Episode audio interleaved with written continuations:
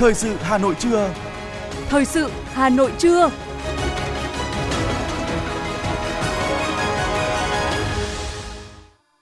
Xin kính chào quý vị và các bạn. Bây giờ là chương trình thời sự của Đài Phát thanh và Truyền hình Hà Nội phát trực tiếp trên sóng phát thanh. Hôm nay thứ năm ngày 16 tháng 3 năm 2023, chương trình có những nội dung chính sau đây. Chủ tịch nước Võ Văn Thưởng dự chương trình tuyên dương gương mặt trẻ tiêu biểu toàn quân. Tiếp tục phiên họp thứ 21 Ủy ban Thường vụ Quốc hội cho ý kiến về dự án luật quản lý bảo vệ công trình quốc phòng và khu quân sự. Hà Nội đẩy nhanh giải phóng mặt bằng đường vành đai 4. Tăng cường phòng chống dịch bệnh gia súc gia cầm trên địa bàn thành phố. Phần tin thế giới có những thông tin. Triều Tiên tiếp tục phóng tên lửa đạn đạo trước cuộc gặp Nhật Hàn. Bộ trưởng Quốc phòng Mỹ Nga diện đạn điện đàm về vụ rơi máy bay không người lái trên biển đen. Hàng nghìn người Sri Lanka đình công phản đối tăng thuế và giá điện. Sau đây là nội dung chi tiết. Thưa quý vị và các bạn, sáng nay, đồng chí Võ Văn Thưởng, Ủy viên Bộ Chính trị, Chủ tịch nước, Thống lĩnh lực lượng vũ trang nhân dân, Chủ tịch Hội đồng Quốc phòng và An ninh đã tới dự chương trình tuyên dương gương mặt trẻ tiêu biểu, gương mặt trẻ triển vọng toàn quân năm 2022. Chương trình do Quân ủy Trung ương, Bộ Quốc phòng tổ chức tại Hà Nội – Chương trình nhằm ghi nhận, cổ vũ, động viên, biểu dương, tôn vinh những tấm gương tiêu biểu của tuổi trẻ quân đội, tạo động lực để cán bộ, đoàn viên, thanh niên không ngừng phấn đấu và trưởng thành, đẩy mạnh học tập và làm theo tư tưởng, đạo đức, phong cách Hồ Chí Minh, làm người sáng phẩm chất bộ đội cụ Hồ thời kỳ mới, xung kích, sáng tạo, hoàn thành xuất sắc mọi nhiệm vụ, góp phần xây dựng tổ chức đảng trong sạch, vững mạnh tiêu biểu, cơ quan đơn vị vững mạnh toàn diện, mẫu mực tiêu biểu, tổ chức đoàn vững mạnh xuất sắc, 3 năm qua, có 30 đồng chí được tuyên dương gương mặt trẻ tiêu biểu toàn quân, 10 gương mặt trẻ tiêu biểu, 43 gương mặt trẻ triển vọng toàn quân năm 2022 được bình chọn là những điển hình ưu tú nhất, đại diện cho hàng trăm nghìn đoàn viên thanh niên quân đội trên các lĩnh vực huấn luyện, sẵn sàng chiến đấu, giảng dạy, học tập, nghiên cứu khoa học, lao động sản xuất, thể dục thể thao, văn hóa, nghệ thuật.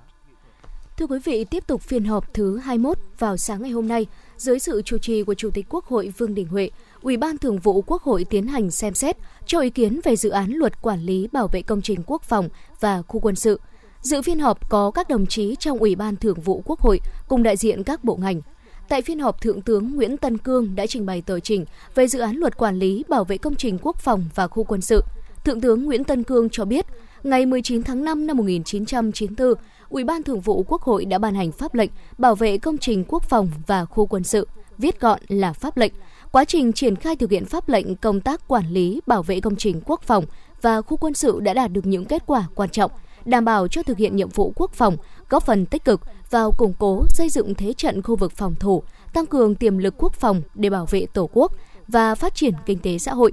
Tuy nhiên, sau 28 năm thực hiện, pháp lệnh đã bộc lộ những vướng mắc bất cập, đặt ra yêu cầu cần thiết phải xây dựng một đạo luật về quản lý bảo vệ công trình quốc phòng và khu quân sự – đại diện cơ quan thẩm tra sơ bộ dự án luật quản lý bảo vệ công trình quốc phòng và khu quân sự, chủ nhiệm Ủy ban Quốc phòng và An ninh của Quốc hội Lê Tấn Tới nhất trí về sự cần thiết ban hành luật quản lý bảo vệ công trình quốc phòng và khu quân sự như đã nêu trong tờ trình của chính phủ. Đồng thời cho rằng việc ban hành luật là nhằm tiếp tục cụ thể hóa đầy đủ chủ trương, chính sách của Đảng, quy định của Hiến pháp năm 2013 liên quan đến bảo vệ Tổ quốc, quân sự, quốc phòng, khắc phục những tồn tại hạn chế vướng mắc bất cập sau 28 năm thực hiện pháp lệnh bảo vệ công trình quốc phòng và khu quân sự, đảm bảo sự đồng bộ thống nhất của dự thảo luật với pháp luật có liên quan, tạo hành lang pháp lý đầy đủ, khả thi để hoạt động quản lý bảo vệ công trình quốc phòng và khu quân sự có hiệu quả hiệu lực.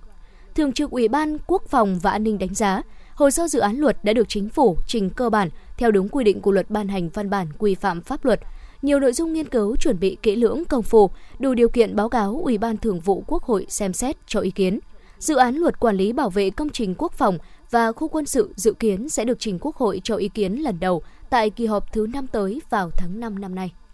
Thưa quý vị, quyết định thành lập 5 tổ công tác vừa được Thủ tướng Phạm Minh Chính ký ban hành. Các Phó Thủ tướng Lê Minh Khái, Trần Hồng Hà, Trần Lưu Quang và Bộ trưởng Tài chính Hồ Đức Phước, Bộ trưởng Kế hoạch và Đầu tư Nguyễn Trí Dũng làm tổ trưởng của năm tổ này. Theo kế hoạch, năm tổ công tác sẽ kiểm tra tháo gỡ vướng mắc trong giải ngân đầu tư công năm nay tại các bộ ngành, cơ quan trung ương và địa phương có tỷ lệ giải ngân đạt dưới mức trung bình cả nước.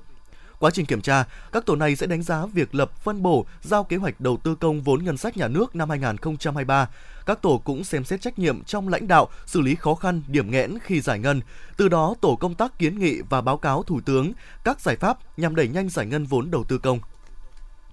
Thưa quý vị, thành phố Hà Nội đang đẩy nhanh tiến độ triển khai dự án đường vành đai 4 vùng thủ đô Hà Nội. Theo ban chỉ đạo triển khai dự án vành đai 4, lãnh đạo các quận huyện đều cam kết trong tháng 6 tới sẽ bàn giao ít nhất là từ 70 đến 90% mặt bằng sạch để kịp khởi công dự án vào tháng 6. Tuy nhiên là hai tỉnh Bắc Ninh và Hưng Yên hiện đang chậm giải phóng mặt bằng do vướng mắc về thủ tục. Khả năng chỉ giải phóng được từ 30 đến 50% nên dự kiến sẽ khó có thể cùng khởi công đồng loạt với Hà Nội vào cùng một thời điểm.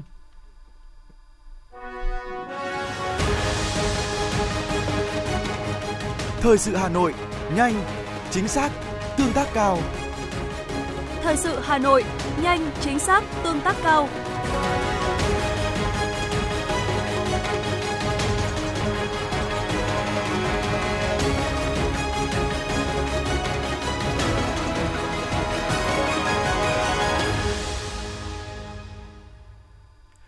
Tục là những thông tin kinh tế. Theo FinRating, số lượng doanh nghiệp chậm thanh toán nghĩa vụ nợ trái phiếu đã lên đến 67, trong đó có 63 doanh nghiệp vi phạm nghĩa vụ nợ và 4 doanh nghiệp đã thực hiện tái cơ cấu nợ thông qua việc giãn kỳ hạn. Tổng giá trị các lô trái phiếu doanh nghiệp được ghi nhận chậm thanh toán đạt 89.300 tỷ đồng, chiếm gần 55% lượng trái phiếu đang lưu hành của các doanh nghiệp trên. Tính trên tổng giá trị trái phiếu doanh nghiệp phi tài chính đang lưu hành, tỷ lệ nợ xấu từ các lô trái phiếu ở mức 11,3%. Thưa quý vị, trước đây thời hạn nộp hồ sơ quyết toán thuế thu nhập cá nhân và thu nhập doanh nghiệp là 31 tháng 3. Tuy nhiên theo luật quản lý thuế sửa đổi, hạn quyết toán thuế thu nhập cá nhân do tổ chức doanh nghiệp, cơ quan chi trả thu nhập được ủy quyền là ngày 31 tháng 3. Còn đối với cá nhân trực tiếp quyết toán thuế với cơ quan thuế, thời hạn quyết toán muộn nhất là ngày 30 tháng 4, bắt đầu từ kỳ quyết toán thuế năm 2020 nhưng cơ quan thuế cũng quy định nếu rơi vào những ngày nghỉ lễ theo quy định thì thời hạn cuối cùng nộp hồ sơ quyết toán thuế thu nhập cá nhân là ngày làm việc tiếp theo, như năm nay đến ngày mùng 4 tháng 5 mới hết hạn. Bộ Công Thương vừa có văn bản mời thẩm định giá lô 21 chiếc xe công để tiến hành đấu giá bán thanh lý. Đáng chú ý, nhiều loại xe sang như Land Cruiser, Mercedes, theo Bộ Công Thương, hầu hết các mẫu xe trên có giá gốc từ 400 triệu đồng đến hơn 936 triệu đồng. Bộ Công Thương công khai chào thẩm định giá để xác định giá trị còn lại của lô xe và giá bán đấu giá tài sản. Hiện tại trên thị trường xe cũ, các mẫu xe Toyota chỉ từ 130 đến hơn 280 triệu đồng một chiếc tùy loại. Thưa quý vị, công tác chuẩn bị đón khách Trung Quốc của các hãng bay Việt Nam đang khá sôi động kể từ ngày hôm qua 15 tháng 3. Vietnam Airlines đã có kế hoạch tăng tần suất các chuyến bay, đồng thời khôi phục 9 trên 10 đường bay kết nối Việt Nam và Trung Quốc trong tháng 4 năm nay. Vietjet tăng tần số các chuyến bay thuê chuyến từ Trung Quốc đến Cam Ranh Khánh Hòa lên 20 chuyến trong giai đoạn vào cuối tháng 3. Không chỉ hãng bay Việt Nam mà các hãng Trung Quốc đã liên hệ ký hợp đồng với nhiều doanh nghiệp dịch vụ mặt đất chuẩn bị phục vụ đón khách tại sân bay Tân Sơn Nhất, Cam Ranh như China South, Tryon Airlines, Bộ Lao động Thương binh và Xã hội vừa thông báo kế hoạch tuyển chọn người lao động có nguyện vọng đi làm việc tại Hàn Quốc theo chương trình cấp phép việc làm cho lao động nước ngoài của chính phủ Hàn Quốc. Theo đó, năm nay, thị trường Hàn Quốc có nhu cầu tuyển dụng hơn 12.000 lao động Việt Nam ở các ngành như sản xuất chế tạo, xây dựng, nông nghiệp, ngư nghiệp. Hiện nay, các cơ quan có thẩm quyền của Việt Nam tiếp tục trao đổi với các đơn vị liên quan của Hàn Quốc, nới lỏng các điều kiện để lao động trong ngành đóng tàu sớm nhập cảnh Hàn Quốc.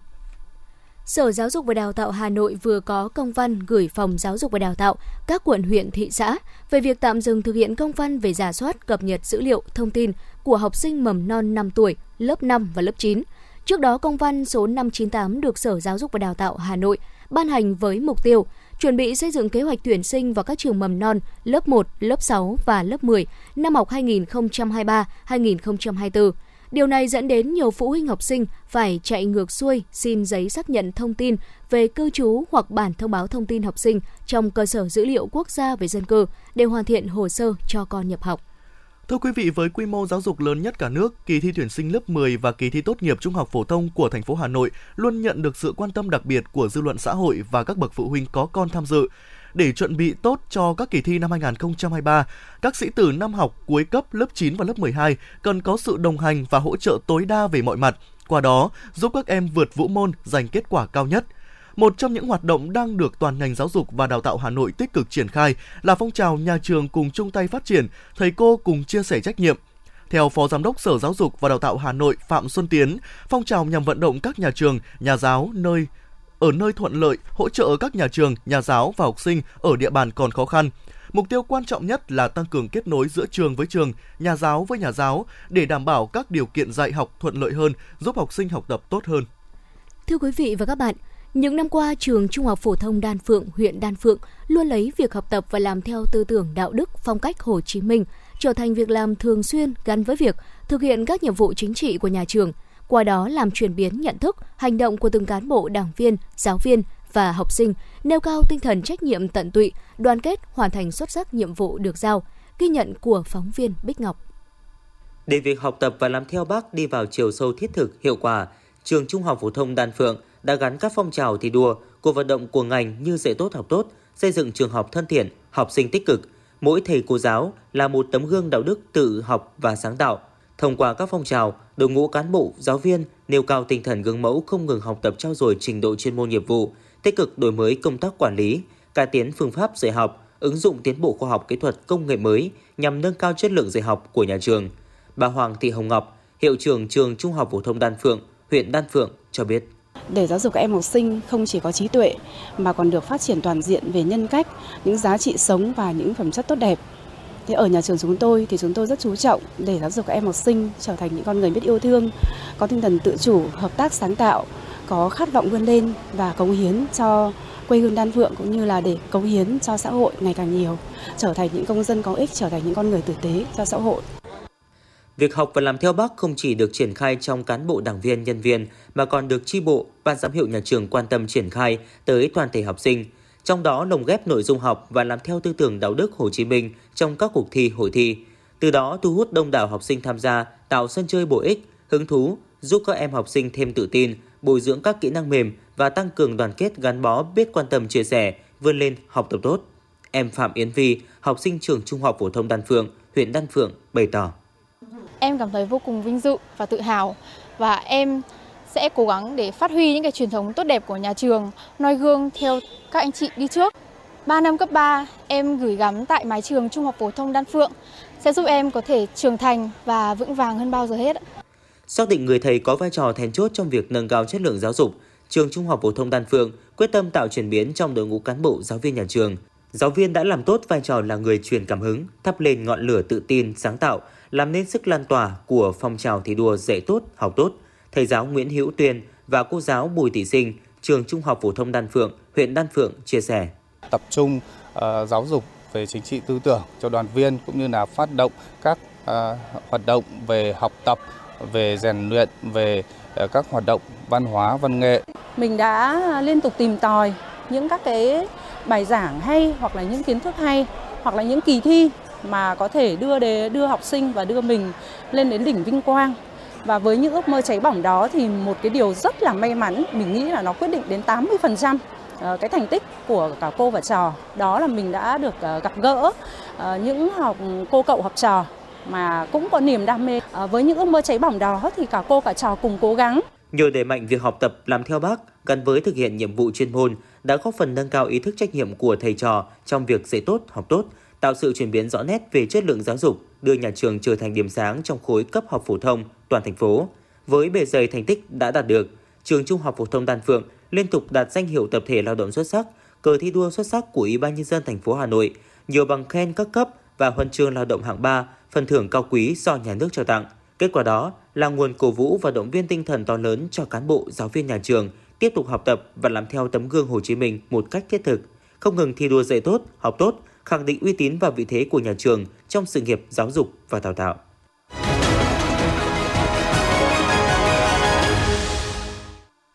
Xin được chuyển sang những thông tin khác. Thưa quý vị, hiện dịch bệnh trên đàn vật nuôi vẫn tiềm ẩn nhiều nguy cơ phát sinh. Do đó, để phòng chống dịch bệnh hiệu quả, ngành nông nghiệp Hà Nội tăng cường công tác tiêm phòng vaccine, giám sát dịch bệnh ngay từ cơ sở. Nhằm nâng cao hiệu quả công tác phòng chống dịch bệnh, Phó Giám đốc Sở Nông nghiệp và Phát triển Nông thôn Hà Nội Tạ Văn Tường thông tin – Sở Nông nghiệp và Phát triển Nông thôn Hà Nội tiếp tục tăng cường chỉ đạo triển khai thực hiện nghiêm túc, quyết liệt, đồng bộ các giải pháp phòng chống dịch bệnh gia súc gia cầm theo quy định của luật thú y, các văn bản chỉ đạo của Trung ương và thành phố. Trong đó, Sở Nông nghiệp và Phát triển Nông thôn chú trọng tập trung chỉ đạo, theo dõi sát diễn biến tình hình dịch bệnh tả lợn châu Phi, cúm gia cầm, phối hợp với các địa phương đẩy mạnh tiêm phòng cho đàn gia súc gia cầm, đảm bảo tỷ lệ tiêm phòng vaccine đạt tối thiểu trên 80% tổng đàn tại thời điểm tiêm theo kế hoạch của thành phố. Bên cạnh đó, ngành nông nghiệp thủ đô tăng cường tuyên truyền nhằm nâng cao chất lượng của các hộ chăn nuôi, hướng dẫn người chăn nuôi áp dụng các biện pháp chăn nuôi an toàn sinh học, an toàn dịch bệnh, vệ sinh,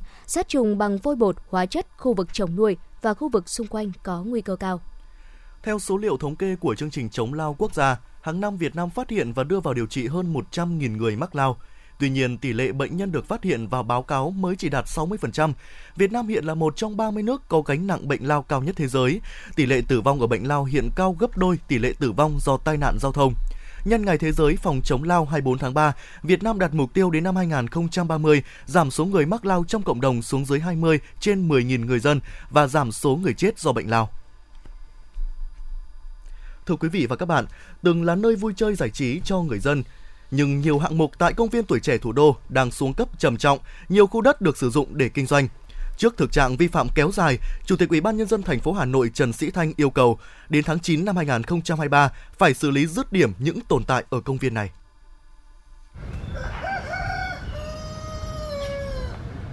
Gà chạy nhảy tung tăng trong công viên, hàng đàn chó không được dọ mõm, từ bãi đỗ xe đến những quán bia hơi, tụ điểm ăn uống đều mọc lên, người ta sử dụng khuôn viên công viên tuổi trẻ triệt để nhằm kinh doanh dịch vụ. Nằm trên khu đất nhộn nhịp và sôi động thuộc địa bàn phường Thanh Nhàn, quận Hai Bà Trưng, công viên tuổi trẻ từng được kỳ vọng là công viên xanh của thành phố Hà Nội. Thế nhưng giờ đây, công viên đã xuống cấp nghiêm trọng với nhiều hạng mục như ống trượt, máng trượt nước bị bỏ hoang. Đặc biệt, Vòng quay mặt trời được lắp đặt từ hàng trăm tấn sắt thép nhưng hơn chục năm nay không được sử dụng, bảo quản dẫn đến hoen dỉ, có thể đổ sập bất cứ lúc nào gây nguy hiểm đến tính mạng người dân vào tập thể dục, vui chơi. Là người thường xuyên đến công viên hóng mát, tập thể dục, chị Trần Thị Tám và ông Nguyễn Văn Dần chú quận Hai Bà Trưng bày tỏ cái không viên cái khung cảnh nó vẫn như vậy trước kia như thế mà bây giờ vẫn thế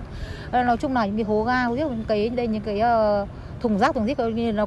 vệ sinh nói chung không được uh, sạch sẽ và không được cải thiện một tí nào cả. Ba bốn năm nay rồi vẫn không thấy cải thiện kể cả xe máy ô tô đi coi như là vào tận trong công viên. Nên là không có một quan cảnh không có cái gì gọi là nhìn trông nó sạch mắt cả. Công viên này thì, thì nó xuống cấp rất nhiều. Hiện nay là những các uh, chỗ vui chơi là hỏng hết rồi không còn cái gì nữa. Thế rồi nhân dân thì họ bán nước rồi đầy cả ở trong công viên đấy họ nuôi gà nuôi chó đủ các thứ là mất mấy cái mỹ quan của cái công viên tuổi trẻ thủ đô này Công viên không chỉ là những lá phổi góp phần điều hòa không khí, mà còn góp phần tăng thêm vẻ đẹp lãng mạn cho bất kỳ đô thị nào. Hà Nội được trang bị hệ thống công viên gắn với hệ sinh thái hồ nước, phân bổ đều trên địa bàn thành phố. Song do công tác quản lý ở một số nơi chưa tốt nên chưa phát huy hết vai trò của công viên. Trước thực trạng xuống cấp của công viên tuổi trẻ, người dân rất mong muốn các cơ quan chức năng, chính quyền địa phương có những giải pháp tu sửa, cải tạo công viên phù hợp để người dân nơi đây được sử dụng công viên đúng mục đích ban đầu được quy hoạch. Em Hồ Xuân Việt, học sinh Trung tâm Giáo dục Thường xuyên Hai Bà Trưng và bà Trần Thị Toan, người dân quận Hai Bà Trưng nêu ý kiến. Những ngày bình thường là bọn em à, đi đi chỗ khác chơi, ở đây hơi bẩn một tí ạ. Và theo em thì à, chỗ này thì cũng rộng một thoáng thì lên làm thêm mấy khu vui chơi. Có mong muốn duy nhất là làm sao cho cải tạo cho cái công viên tuổi trẻ này ngày càng đẹp hơn để cho đời sống mọi người còn ra đây còn sáng ra còn đi thể dục hay tối đi thể dục còn sạch sẽ.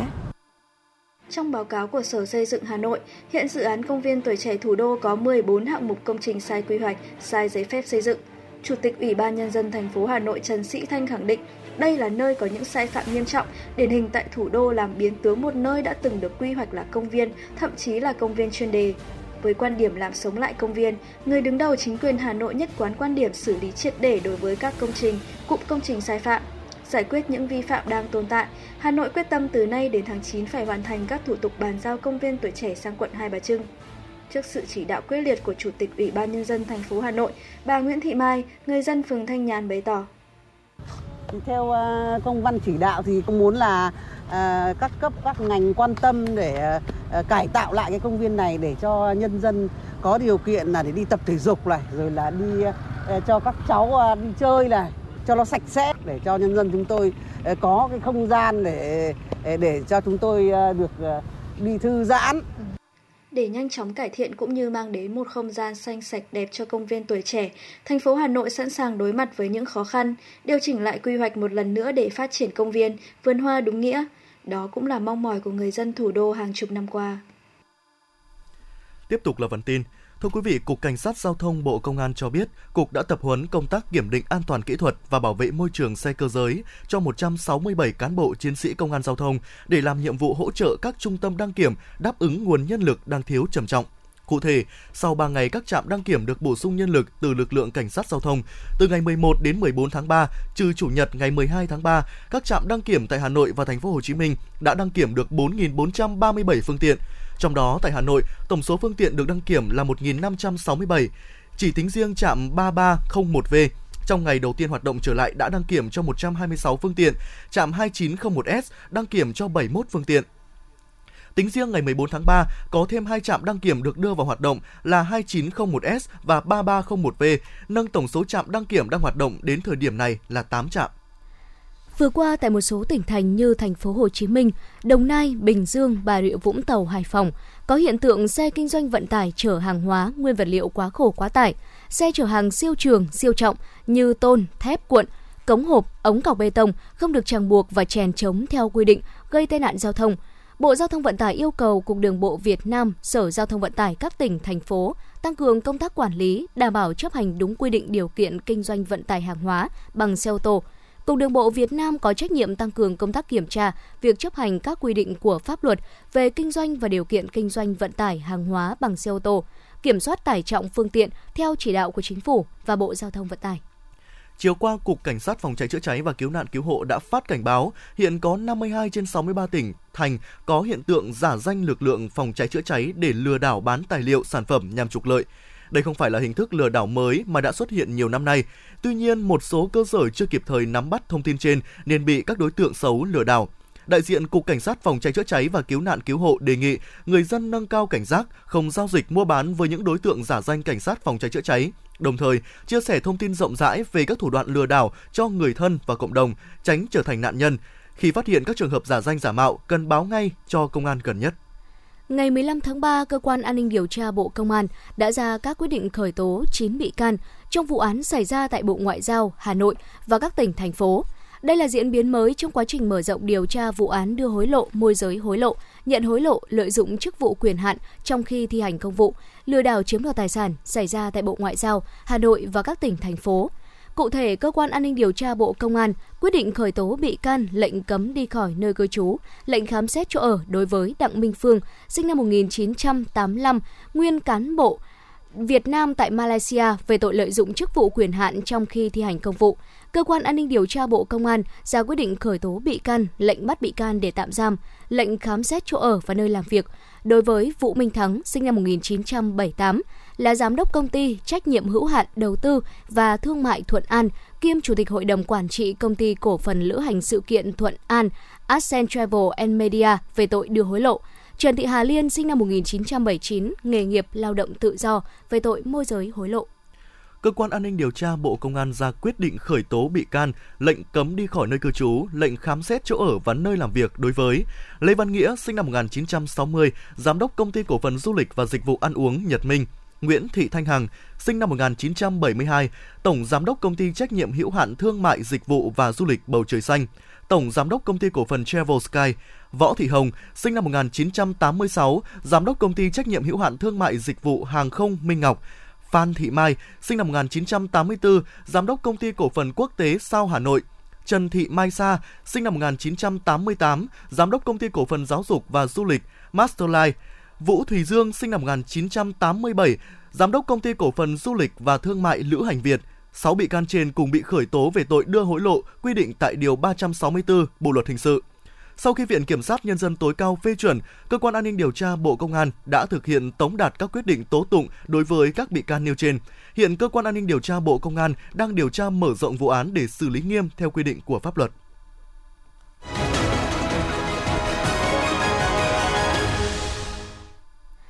Quý vị thính giả đang nghe chương trình thời sự của Đài Phát thanh Truyền hình Hà Nội đang được phát trực tiếp trên sóng phát thanh. Xin được chuyển sang phần tin quốc tế. Thưa quý vị, ngày hôm nay, Tổng thống Hàn Quốc Yoon suk yeol bắt đầu chuyến thăm 2 ngày tới Nhật Bản và tham dự cuộc gặp thượng đỉnh với Thủ tướng Nhật Bản Kishida Fumio tại thủ đô Tokyo. Đây là chuyến thăm Nhật Bản đầu tiên của Tổng thống Yoon suk yeol kể từ khi ông lên nắm quyền và chuyến thăm đầu tiên của một Tổng thống Hàn Quốc trong gần 4 năm. Sáng nay, Triều Tiên đã phóng một tên lửa đạn đạo không xác định ra vùng biển phía đông nước này vài giờ trước khi nhà lãnh đạo của Hàn Quốc và Nhật Bản gặp nhau để thảo luận về các mối đe dọa ngày càng tăng từ Bình Nhưỡng và các thách thức chung khác. Hội đồng tham mưu trưởng Liên quân Hàn Quốc đã đưa ra thông báo trên, song không cung cấp thêm thông tin chi tiết. Bộ Quốc phòng Nhật Bản cũng đã xác nhận về vụ phóng. Trước đó, ngày 14 tháng 3, Triều Tiên đã phóng hai tên lửa đạn đạo tầm ngắn. Ngày 15 tháng 3, Bộ trưởng Quốc phòng Mỹ Lloyd Austin và người đồng cấp Nga Sergei Shoigu đã có cuộc điện đàm để trao đổi quan điểm về nguyên nhân và hậu quả của việc một máy bay không người lái của Mỹ rơi xuống Biển Đen hôm 14 tháng 3 vừa qua. Hoạt động liên lạc giữa các quan chức cấp cao của Nga và Mỹ diễn ra rất hiếm hoi kể từ khi Nga tiến hành chiến dịch quân sự đặc biệt tại Ukraine trong bối cảnh quan hệ song phương đã giảm xuống mức thấp nhất trong nhiều thập kỷ. Cơ quan Năng lượng Nguyên tử Quốc tế thông báo có khoảng 2,5 tấn urani tự nhiên đã bị thất lạc tại một cơ sở tại Libya. Tuyên bố của Cơ quan Năng lượng Nguyên tử Quốc tế cho biết sẽ tiến hành thêm các hoạt động để làm rõ hoàn cảnh diễn ra việc di rời nhiên liệu hạt nhân cùng vị trí hiện tại của các nguyên liệu này. Tuy nhiên, không đưa ra bất cứ thông tin chi tiết nào về cơ sở này.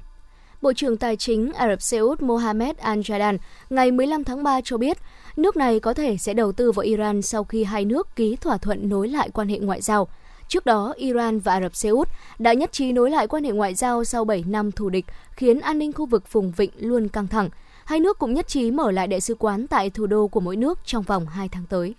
Ngày 15 tháng 3, các nhân viên làm việc tại các cảng, bệnh viện, trường học và ga tàu ở Sri Lanka đã tiến hành đình công để yêu cầu chính phủ giảm thuế, lãi suất và tiền điện trong bối cảnh chi phí sinh hoạt ngày càng đắt đỏ. Trường học buộc phải đóng cửa khi các giáo viên không đến trường, ảnh hưởng đến các kỳ kiểm tra đánh giá năng lực học sinh. Trong khi đó, các bưu điện và ngân hàng nhà nước cũng ngưng hoạt động. Một số dịch vụ quan trọng như dịch vụ y tế khẩn cấp vẫn được duy trì. Hàn Quốc sẽ chấm dứt quy định bắt buộc đeo khẩu trang trên các phương tiện công cộng vào ngày 20 tháng 3 tới đây. Và như vậy, Hàn Quốc đã dỡ bỏ một trong những hạn chế phòng dịch cuối cùng trong bối cảnh tình hình dịch bệnh COVID-19 đã ổn định. Với thông báo mới nhất, quy định đeo khẩu trang sẽ vẫn được duy trì tại những nơi có nguy cơ lây nhiễm cao như các cơ sở y tế và nhà thuốc. Sau động đất, mới đây mưa lớn và lũ quét xảy ra tại miền đông nam Thổ Nhĩ Kỳ khiến ít nhất 10 người thiệt mạng. Cơ quan ứng phó thảm họa Thổ Nhĩ Kỳ cho biết, các chiến dịch tìm kiếm cứu hộ cứu nạn người mất tích và mắc kẹt trong các tòa nhà vẫn đang diễn ra với sự tham gia của các thợ lặn và thuyền cứu hộ. Hiện hàng nghìn người dân tại tỉnh Saliura và Adiyaman vẫn đang sống trong các lều hoặc nhà tạm, nhiều nhà đã bị ngập trong nước lũ.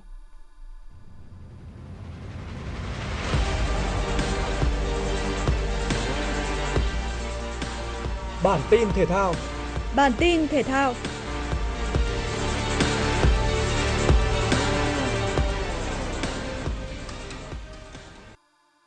Dạng sáng nay đã diễn ra các trận lượt về vòng 1/8 cuối cùng của Champions League mùa giải này.